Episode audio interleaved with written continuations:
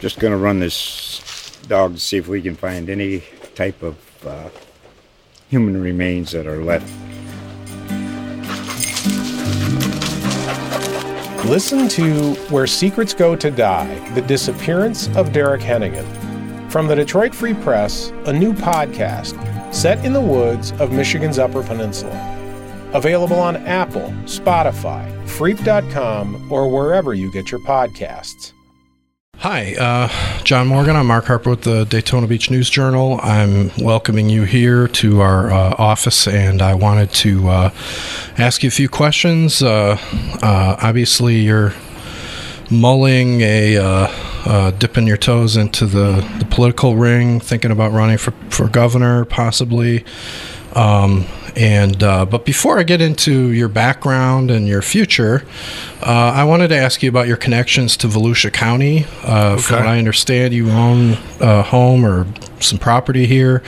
Uh, I'm not sure if you've ever kind of considered Volusia County your home, but I, I know you've kind of had some ties to the area for quite a while, and I just wondered if you could tell me a little bit more about that. I've had a place here for 28 years. Okay. I had a condominium, then I had another condominium. Right now, I have uh, a condom. I have two condominiums, and I have two homes side by side in uh, Ponce Inlet, Florida. I tell people all the time. I said this beach is probably the nicest beach in the world, and we and we're right here. So it's so I don't consider it home, although it's 40 minutes from my doorstep in Lake Mary to here. So it's I'm, I'm here probably four months at least. Uh, in October I live here, and April May I live here. I'm here an awful lot. And uh, just you, you mentioned the beach as part of the appeal. I guess uh, wanted to just get a sense of uh, you know what you think of this community. Obviously, it's part. It's your second. It's home. my second home. It's very well. I mean, when I go into Publix, I feel like I'm, you know, at a family reunion. Uh, either any Publix I go to, and I know so many people over here. So I've been coming here. I moved down here in high, in junior high. So I've been going to New Smyrna Beach for my high school and college days. So I have grown up on the Volusia beaches. My children surf here.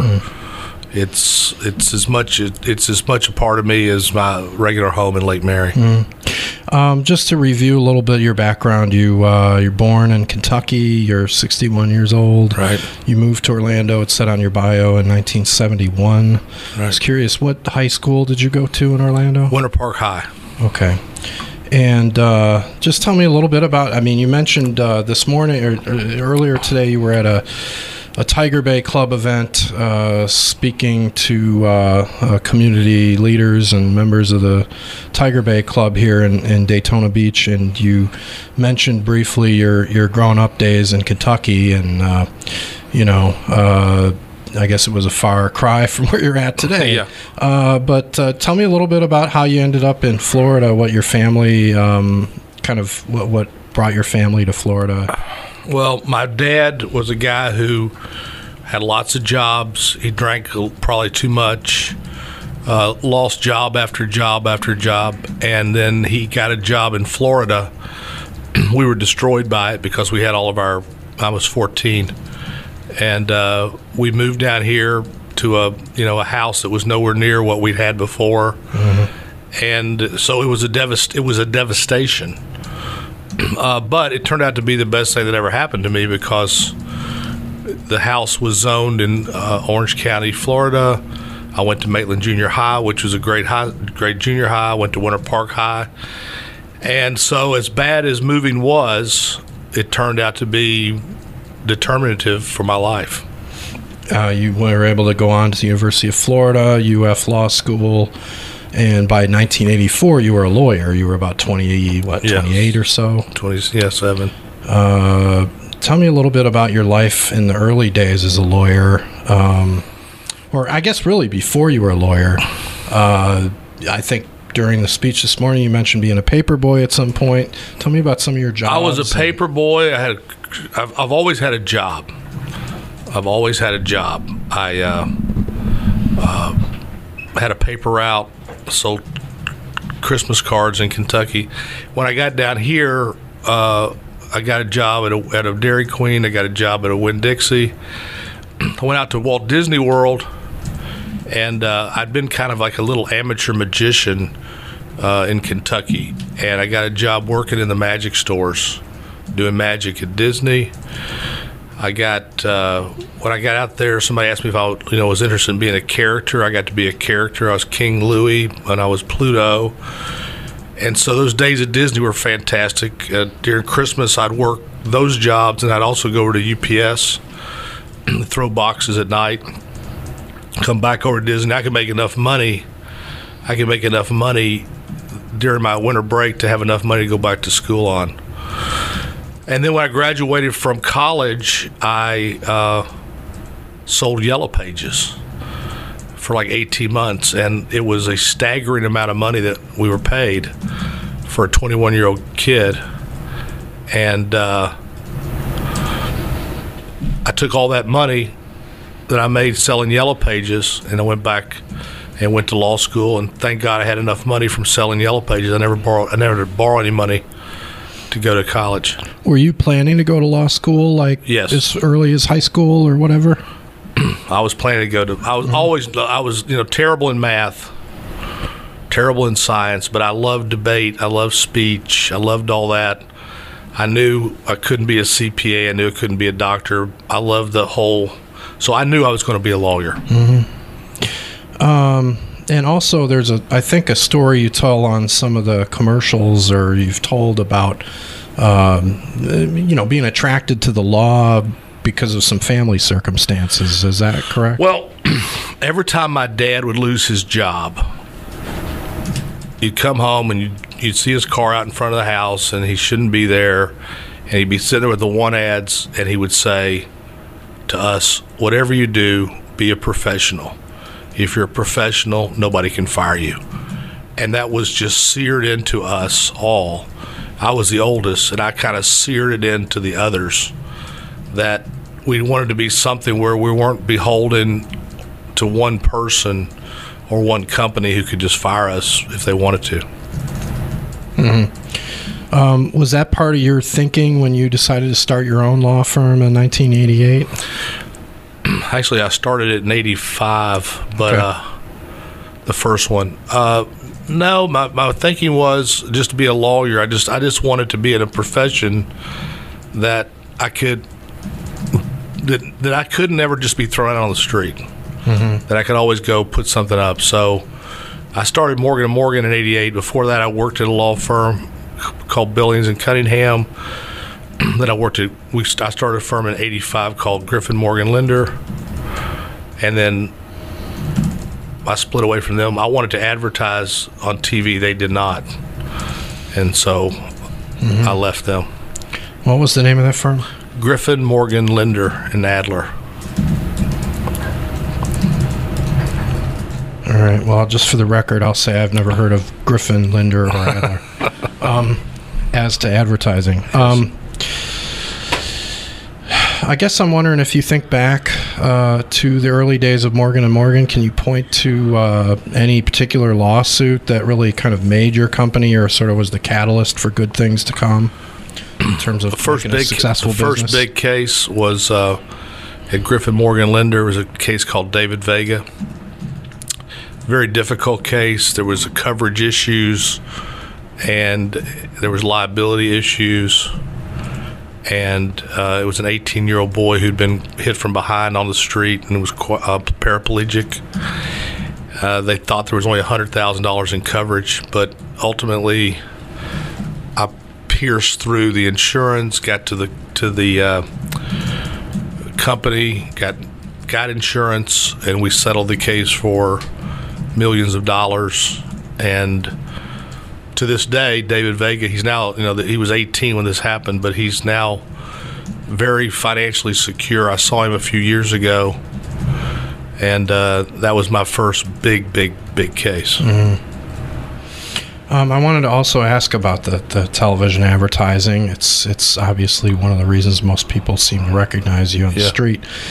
Uh, you you started advertising with Morgan and Morgan, and, and I started advertising with Griffin Morgan Linder. What we did is we said uh, they did. My partners were you know were kind of were, were, were conservative Republicans. Terry was the general counsel for the state Republican Party. They didn't want to advertise in a community where they were known. So we went up to Ocala. We tried it. it was really a disaster because we weren't there. We, we had no controls uh, after a year, they said, "Look, we've we've tried it. It didn't work." I said, "It does work."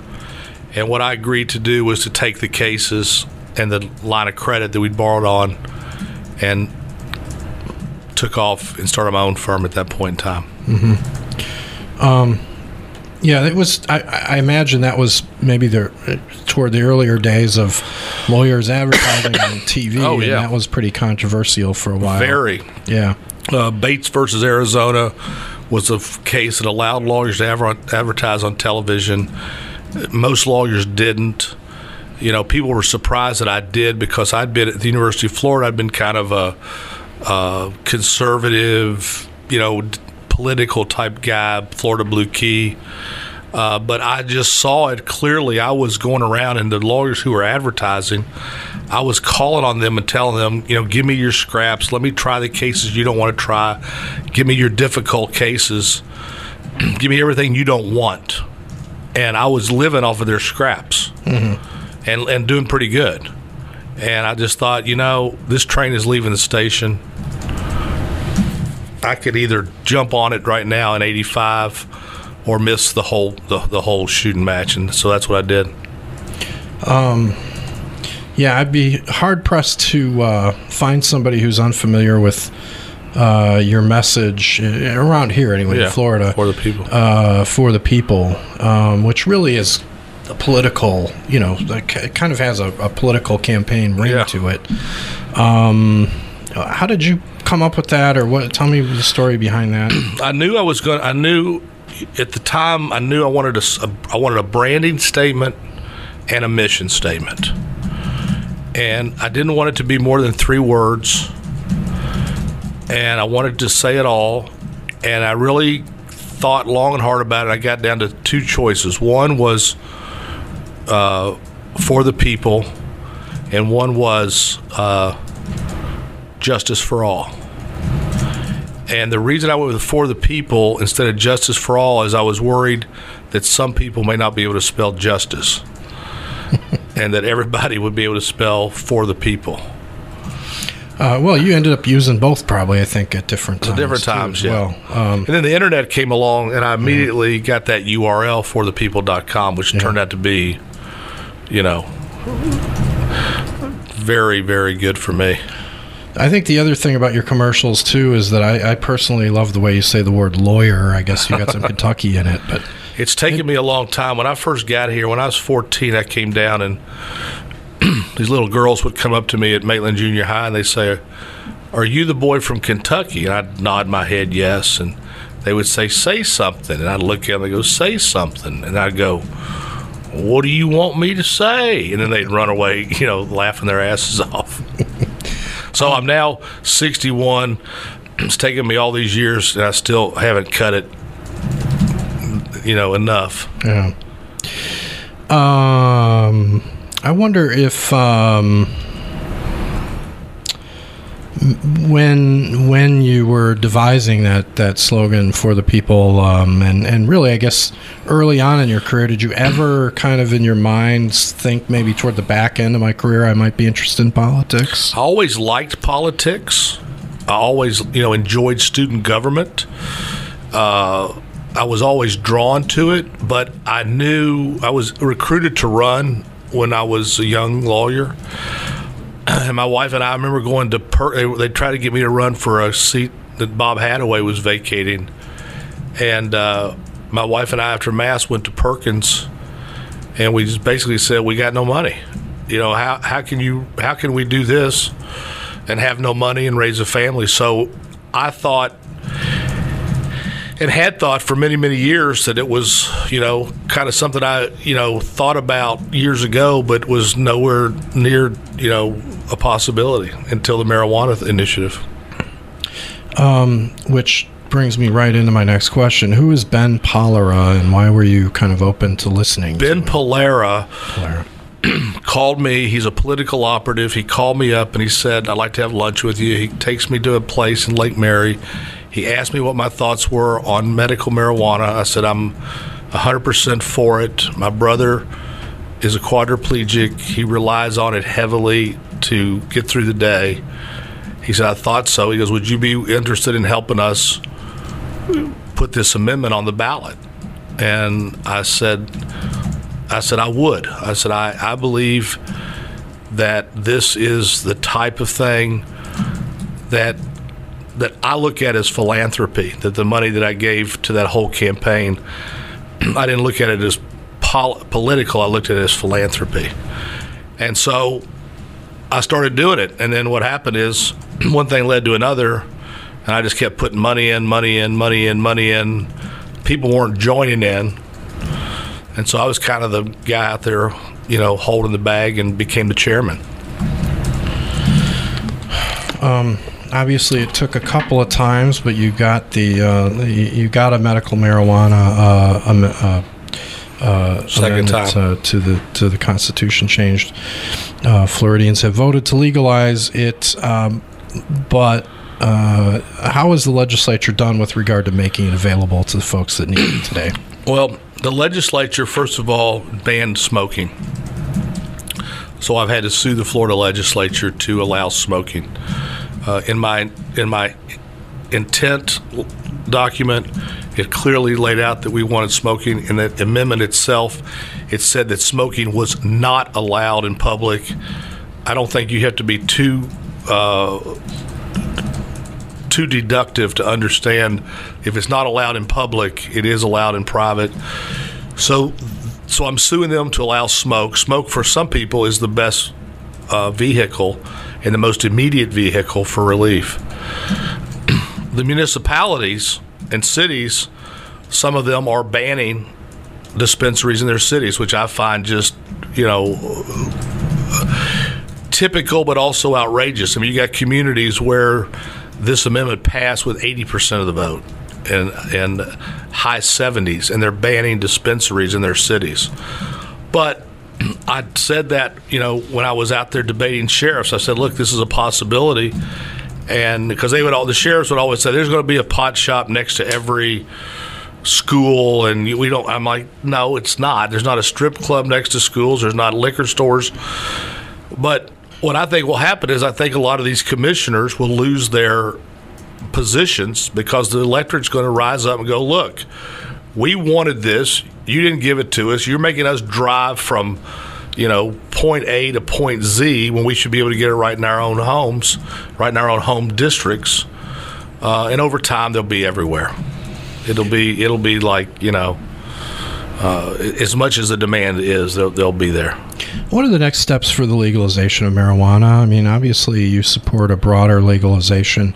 It sounds like based on your conversation this morning. Uh, but what, where does this that- movement go from? I think where it's happening. Look, California is going to go. I was out last week at a company called Weedmaps uh, in Cal in Irvine.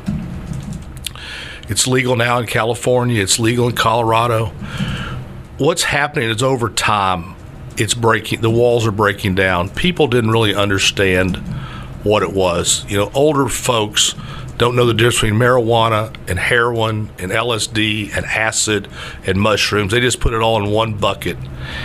And I think for the people who are 75 and under, believe it or not, look, we grew up around it. We went to, you know, whether you're Republican, Democrat, Libertarian, you, you grew up going to college and it was there.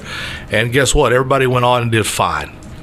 And so I believe that the time has come to have the full legalization of marijuana. It is a job creator.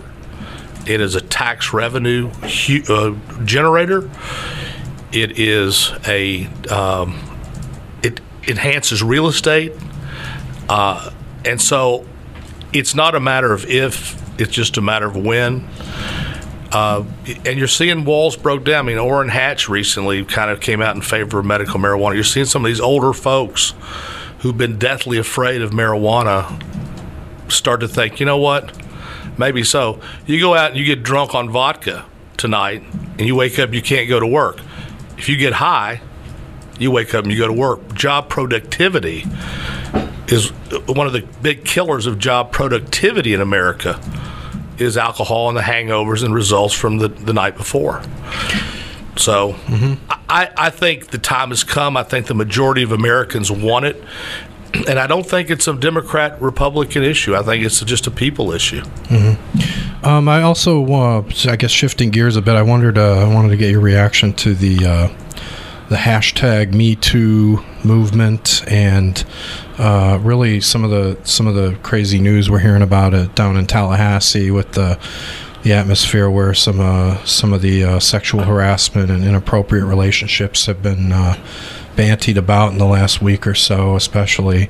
Um, I, I, guess what's I don't know what what what are your thoughts about that situation at this point? My thoughts are, you know, I agree with the Pam Bondi. I believe that if someone's going to be accused, that the accuser should have to come forward. To have not to be able to confront your accuser, to me, does not seem to be just. Mm-hmm.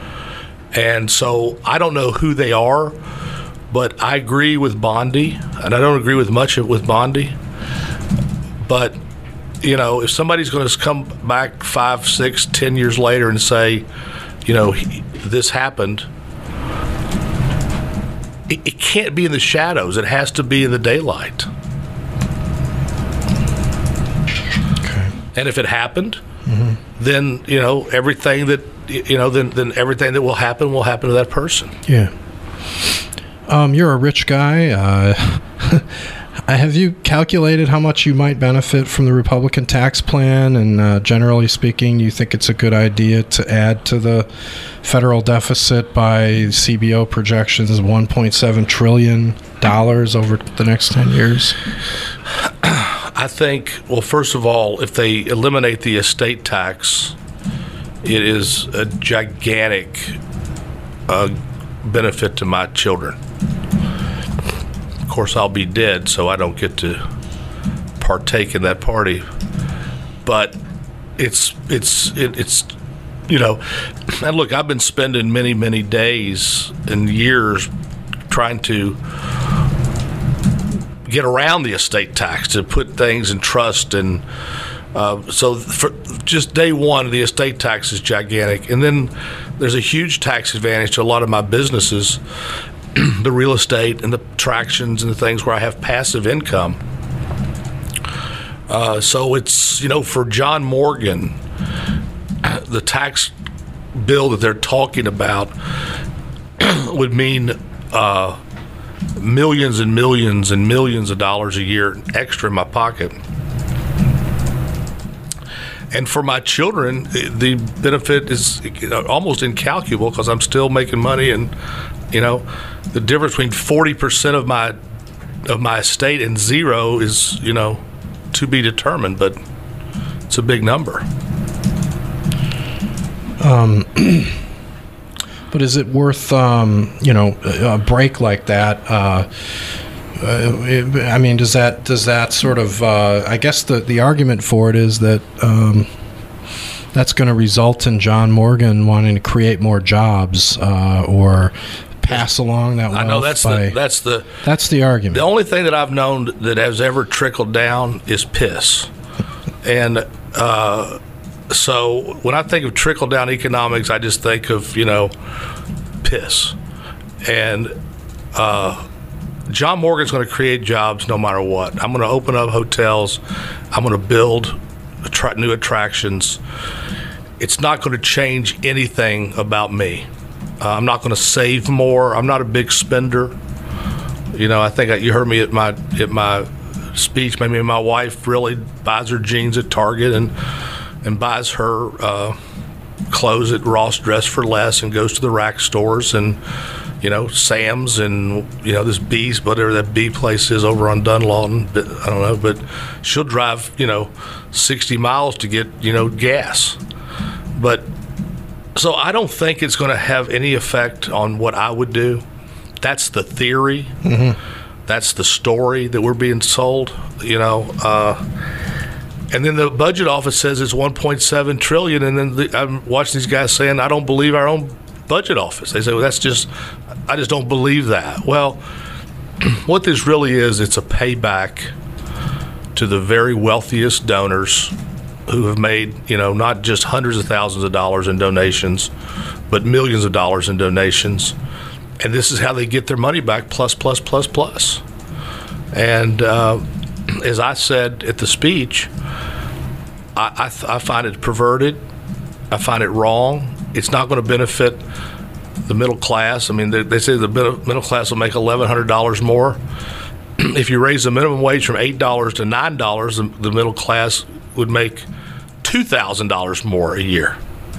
If you raise it to $10, the middle class, not even the middle class, I mean, would make 4000 more. So it's a subterfuge, and it's really the reason we all despise politicians because we all know what's going on here. Mm. Um, okay, so you've hit it, in, in, you said earlier today you're thinking about running for governor. Um, I guess my question is uh, sort of if you ran, wouldn't you ethically have to separate yourself from your company? And I guess personally, I would have a hard time seeing yourself do that. Well, um, se- se- from, yeah, I'd, ha- I'd have to separate myself from a lot of my companies. And, uh, you know, the good news is my wife's a lawyer. She's the other Morgan. She says she's the first Morgan. I, she's the Morgan first. I'm the second Morgan. I got three boys who are smart as hell. They've grown up in this business, and they could do it. They they could run it. Um, I've got a pretty good management team, and more and more over the years, I'm I'm less and less involved. I don't really have cases anymore.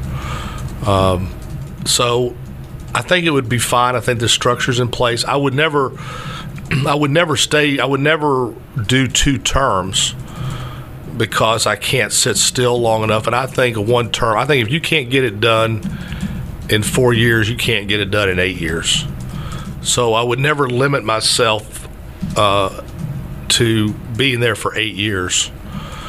Up in Virginia, they got they have a one term, and I think those governors tend to do a better job. You come in, get your get your priorities. My priorities are not, you know, my priorities are a living wage, restoring felons' rights, legalizing marijuana, protecting public schools and public school teachers.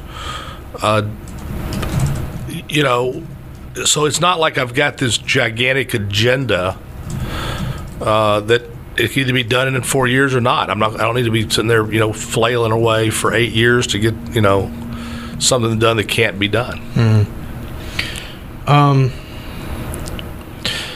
I guess uh, uh, you know. I guess the other thing about this is uh, sort of the, uh, the the Trump. I guess comparing it to President Trump, he's promised to extricate himself from his businesses, and he he has taken some steps, but probably as not as many as many ethicists say he should have.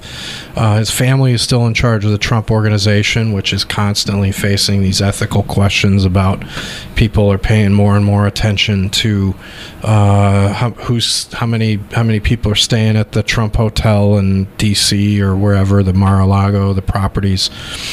Um, uh, I guess if you were to run or uh, and to win, uh, would you be? In, how would you separate yourself? Maybe better or more completely than than President Trump has. I think I'd have to put you know everything in trust, and mm-hmm. I think I'd have to leave day to day to the people who run my businesses and partners who run my businesses.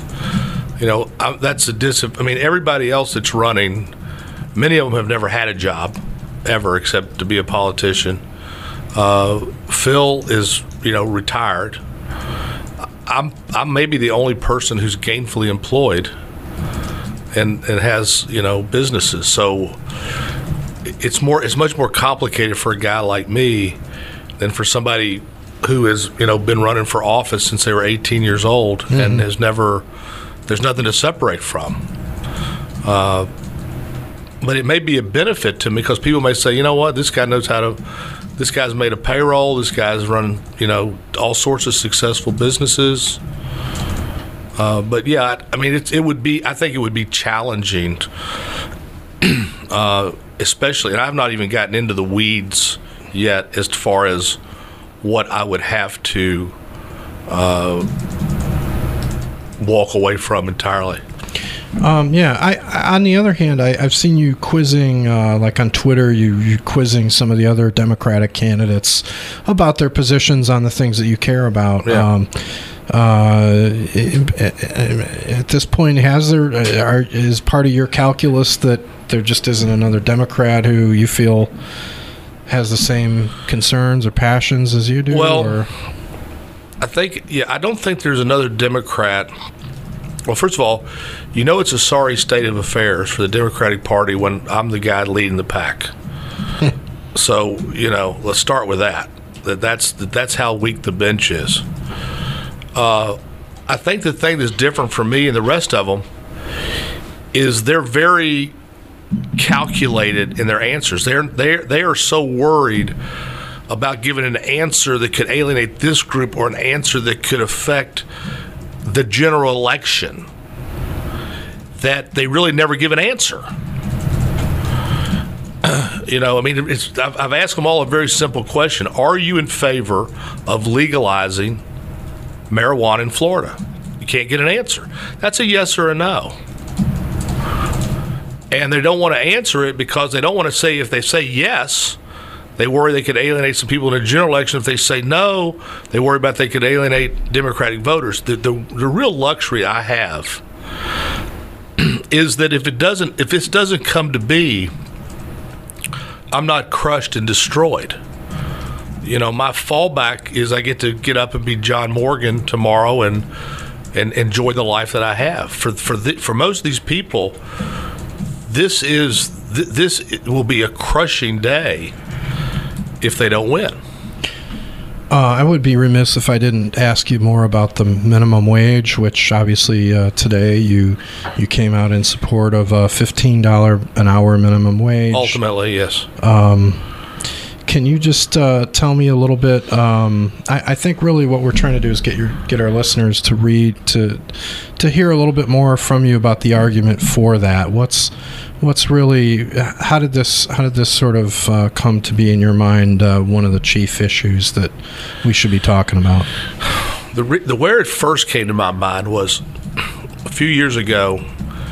Uh, the Second Harvest Food Bank was going to expand and build a gigantic center in um, Orlando, and they came to me to make a multi-million dollar donation to help build it. And so I listened to them. They told me how much more food we could, you know, fresh produce if we, you know, all the all the pros for building a new center. And so I, I went along with it. And we built it. And it's now called the Morgan Morgan Hunger Relief Center at Second Harvest. But when I got down there, when I start walk, looking around, I see the people that are coming in. You know, a lot of our minds, people may think, well, the people that are coming in are, you know, homeless and migrant workers and so forth and so on. But the people who walk in those doors, and by the way, we also supply 55 food banks in Central Florida. The people who are coming in there are people who are leaving grocery stores with uniforms on, people that are leaving, you know, the army with uniforms on, people who are out in the fields every day working their asses off, you know, perhaps the receptionist here at the News Journal.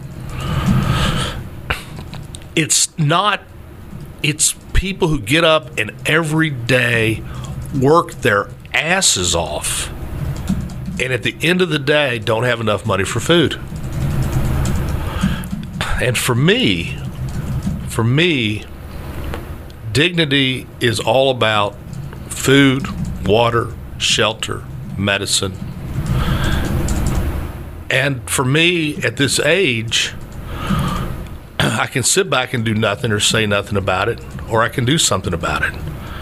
And I feel, I, I, I feel when I give money to things or I do things, I call it God whispers. I say, you know, you'll know when it's something you're supposed to do something when God whispers in your ear. When He says, you know, I really think you should do this. I really think you should do that. I think you should do this. and for me, the best way to describe it is a God whisper that He's saying, You have these resources. You've heard what I've taught you in church. You know, go do something. And for me, just, you know, not, not, you know, religion without action, to me, is not religion. And, and by the way, I'm not the holiest guy in the world. And by the way, I'm a, you know, a, you know, a, a, a sinner of, of gigantic proportions. But I just don't think you can live the life you're taught to live and just sit back and watch other people suffer when you have so much. And I do believe that if there is a God, and I hope there is a God, that there's that there's going to be a judgment, and they're going to say, "Look, you you had so much and you did so little." I want to be able to answer the question.